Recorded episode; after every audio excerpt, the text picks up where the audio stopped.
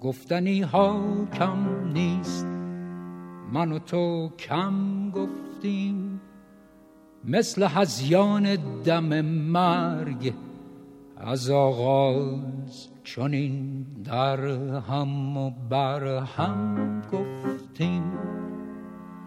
خواندنی ها کم نیست من و تو کم خواندیم. من و تو ساده ترین شکل سرودن را در معبر باد. با دهانی بسته واماندیم به مرتزا که بارون نمیاد اینجا.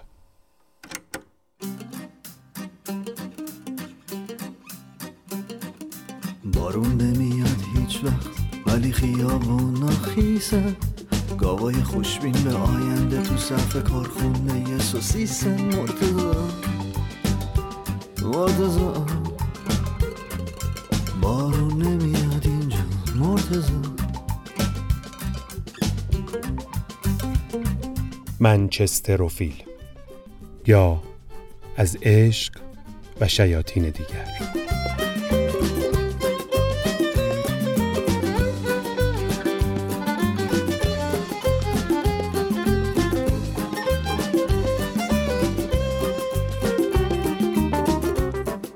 قلب خاطره.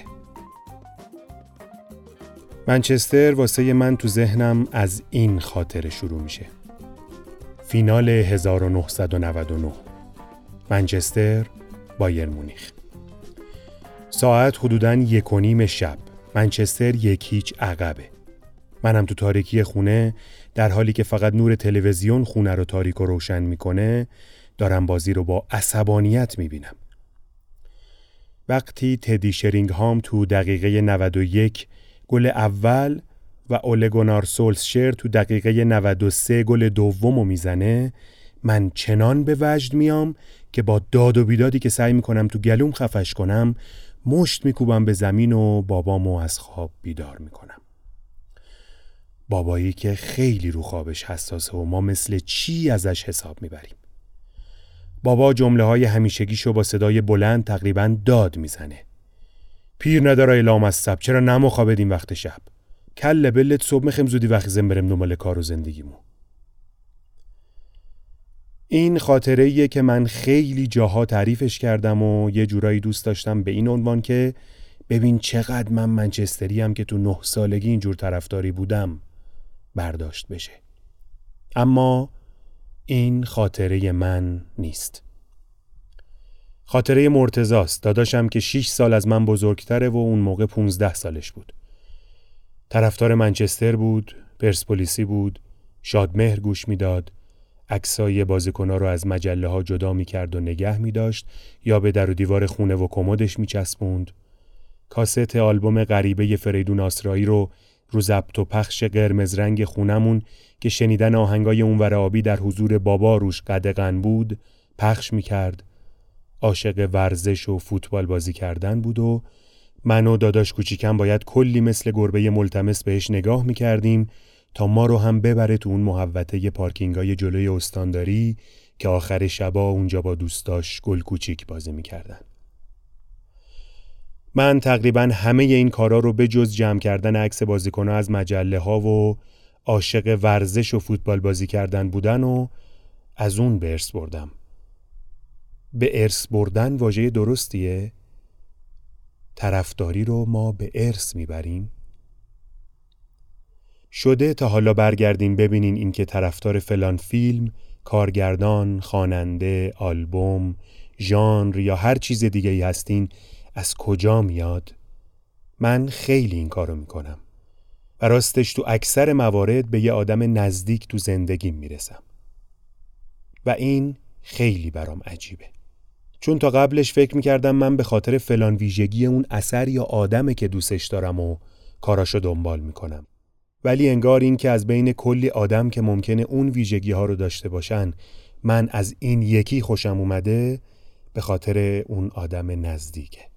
نزدیک از این بابت که باهاش احساس نزدیکی می‌کنم.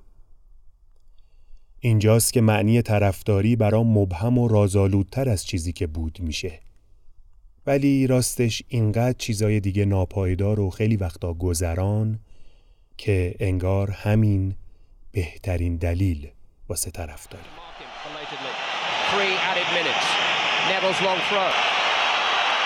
Now Gary Neville. Cross deflected. Effenberg behind for a corner. In towards Schmeichel. It's comfort to White York. Cleared. Giggs with a shot. Sheringham! We've talked about was he at fault for the first goal? It's a big goalkeeper, but he came up, put, put that one under pressure. Two miss hits, really. This look is towards the linesman to say, am I offside? Oh, Teddy Teddy. Is this their moment? Beckham into Sheringham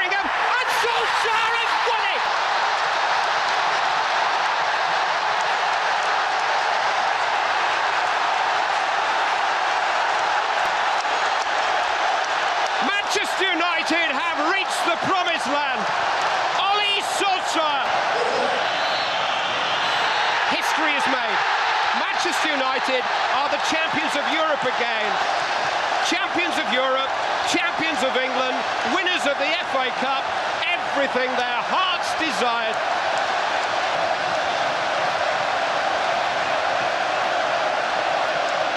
And 50,000 or so will be able to say, I was there.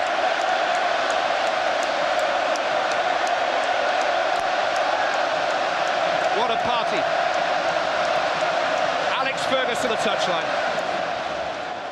معجزه فرگی.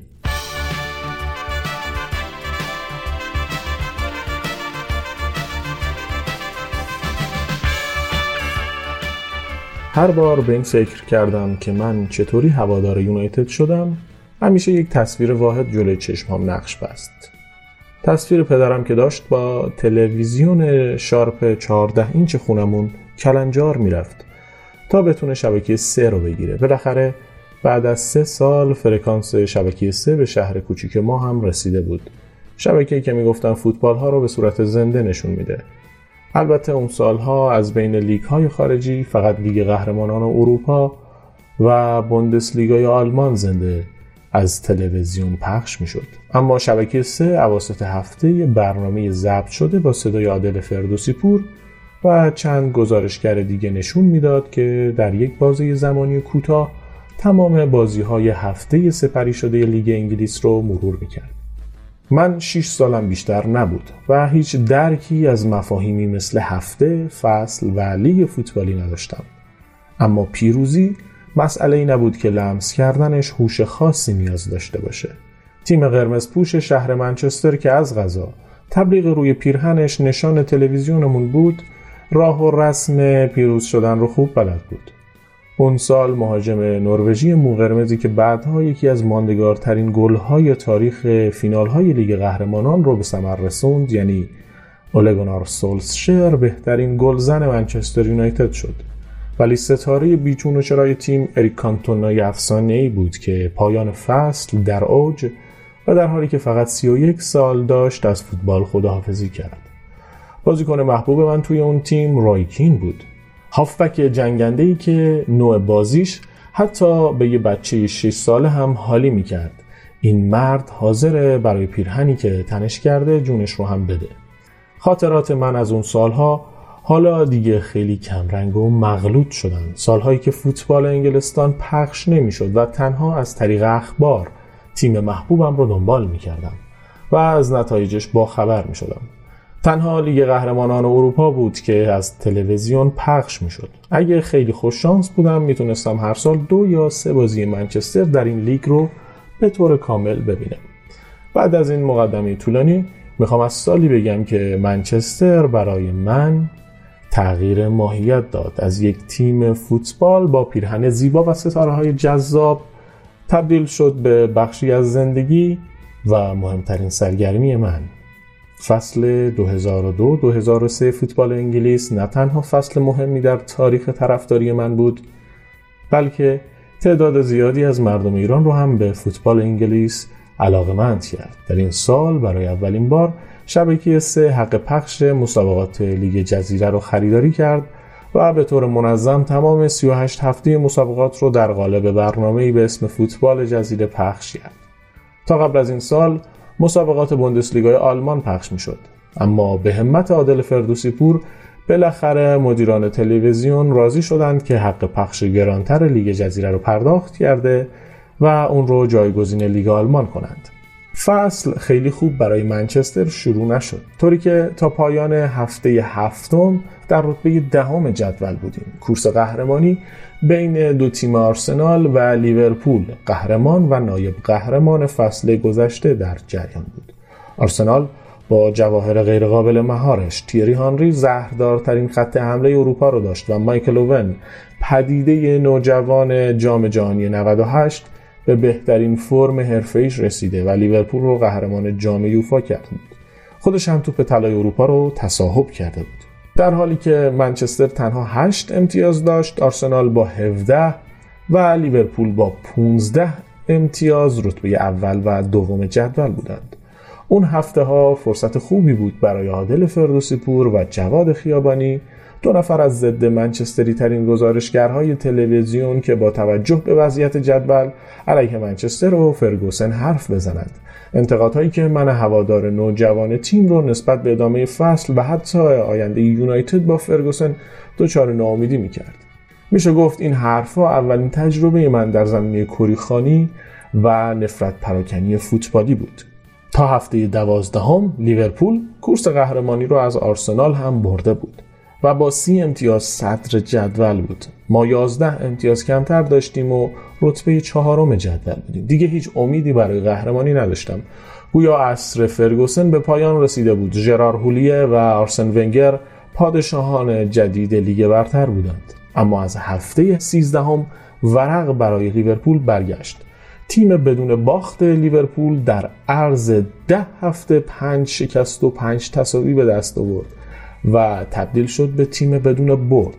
همه چیز برای قهرمانی آرسنال آماده شده بود. اونها تا 6 هفته به پایان فصل صدر جدول بودند. اما چیزی که امسال خیابانی و فردوسی پور از اون بیخبر بودند پدیده که ما یونایتدی ها بیش از هر فوتبال دوستی اون رو با پوست و گوشت و خونمون حس کردیم. پدیده به نام معجزه فرگی. یونایتد از آخرین بازی ماه دسامبر تا پایان فصل به مدت چهار و نیم ماه در هیچ مسابقه شکست نخورد و تونست 6 هفته مونده به پایان مسابقات صدر رو از آرسنال بگیره و هیچ وقت هم اون رو پس نده. بعد از این قهرمانی منچستر تا به امروز پنج بار دیگه قهرمان لیگ شده. یه لیگ قهرمانان و چندین و چند جام مختلف دیگه برده. اما هنوز برای من فصل 2002-2003 محبوب ترین قهرمانیه که به عنوان یه هوادار تجربه کردم. البته همه چیز در این فصل رویایی نبود. در دور دوم جام حذفی دو هیچ به آرسنال باختیم و فرگوسن که حسابی از دست دیوید بکام شاکی بود با پرتاب لنگ کفش به سمتش باعث شکافته شدن ابرو شد. چند روز بعد از این اتفاق بکام با ابروی بخیه شده 20 دقیقه مقابل رئال مادرید در لیگ قهرمانان بازی کرد و دو گل هم زد. گلهایی که نتونست ما را از حذف شدن مقابل رئال نجات بده. اون شب برای اولین بار و تا به امروز آخرین بار بعد از شکست یونایتد گریه کردم. چون چهره غمگین بکام در طول بازی به هم ثابت کرد که قرار بهترین فوتبالیست باشگاه هم رو سال بعد در یه تیم دیگه ببینم. همین غم شکست رو چند برابر کرد. دیگه توی 13 سالگی مطمئن بودم راه من و منچستر هیچ وقت از هم جدا نمیشه. تو این سالهایی که منچستر دیگه حتی قدرت سوم لیگ جزیره هم نیست. بارها سعی کردم برای مدتی نتایج و بازی ها رو دنبال نکنم اما هر بار بعد از دو یا سه بازی مقاومتم شکسته شد. دلیل این اعتیاد یا عشق رو باید لابلای اتفاقات همین فصل جستجو کرد. فصلی که اوج ناامیدی رو در اون تجربه و لذت بازگشت نتیجه در فوتبال رو با تمام وجودم حس کردم. فصلی که در اون تلخی شکست و فراغ رو چشیدم. و فهمیدم که فوتبال چه پدیده شگرف بدی و زیباییه. میلاد بهاروندی آذر 1400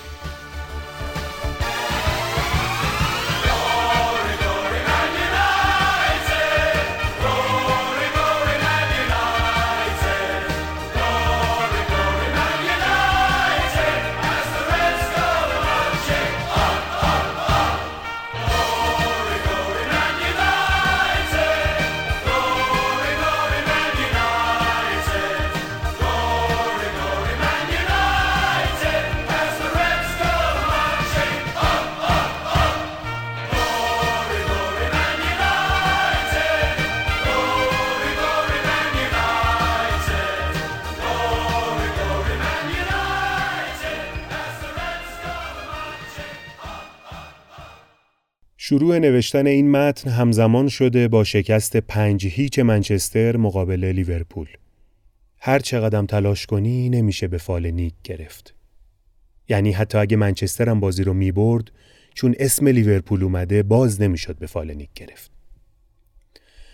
اینو گفتم که بدونید بعضی وقتا ممکنه با چه منچستریایی روبرو بشید. کل قضیه منچستری شدن من از یه پستر چسبیده شده به در کمد شروع شد. پستری که از لبه های چروکش مشخص بود چند بار جاشو عوض کردن تا آخر سر از کمد درآورده. منم مثل همه کسایی که موقع تیم انتخاب کردن دنبال روی پدر، عمو، دایی یا برادر بزرگترشون هستن پیرو داییم بودم. ایران اون پرسپولیس من پرسپولیس ملی اون فرانسه من فرانسه ایتالیا اون میلان من میلان البته قبل از اینکه برم سراغ انگلیس اینو بگم که همیشه تورنمنتی پیش می اومد که باعث می شد من بشم طرفدار این تیما. مثلا فرانسه فینال 98 منو آلوده به فرانسه کرد. اما انگلیس چی؟ خب ما عین پیرمردا فقط فوتبال رو نگاه نمی کردیم تقریبا 80 درصد زمانایی که فوتبال رو از تلویزیون نمی‌دیدیم داشتیم تو کوچه خیابون فوتبال بازی می‌کردیم. یکی از اون روزای فوتبالی دایی بنده تصمیم گرفت منو با خودش نبره. دمش گرم البته. من مهره به این تاثیرگذاری رو این چه کاریه می‌کنی؟ خلاصه من اون لحظه تنها چیزی که به ذهنم رسید این بود که برم تو اتاقش و اون پستره رو جر بدم. اون پستر کی بود؟ مایکل اوون. اوون کجایی بود؟ بله، لیورپولی. و اونجا اولین تیمی که فهمیدم باید ازش بدم بیاد و پیدا کردم. شایان یه ضد لیورپولی و با حفظ سمت یک منچستری. This could be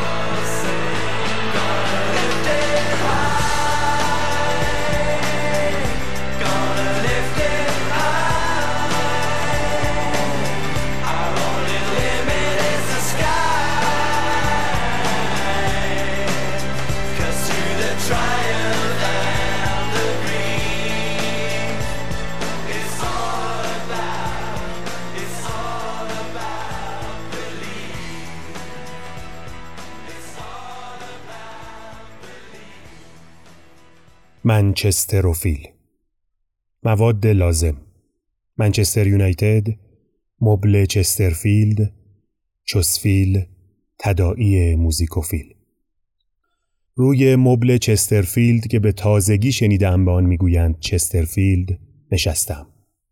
نشیمنگاه هم عرق کرده. چرا باید جنس مبل از چرم یا چیزی شبیه به آن باشد؟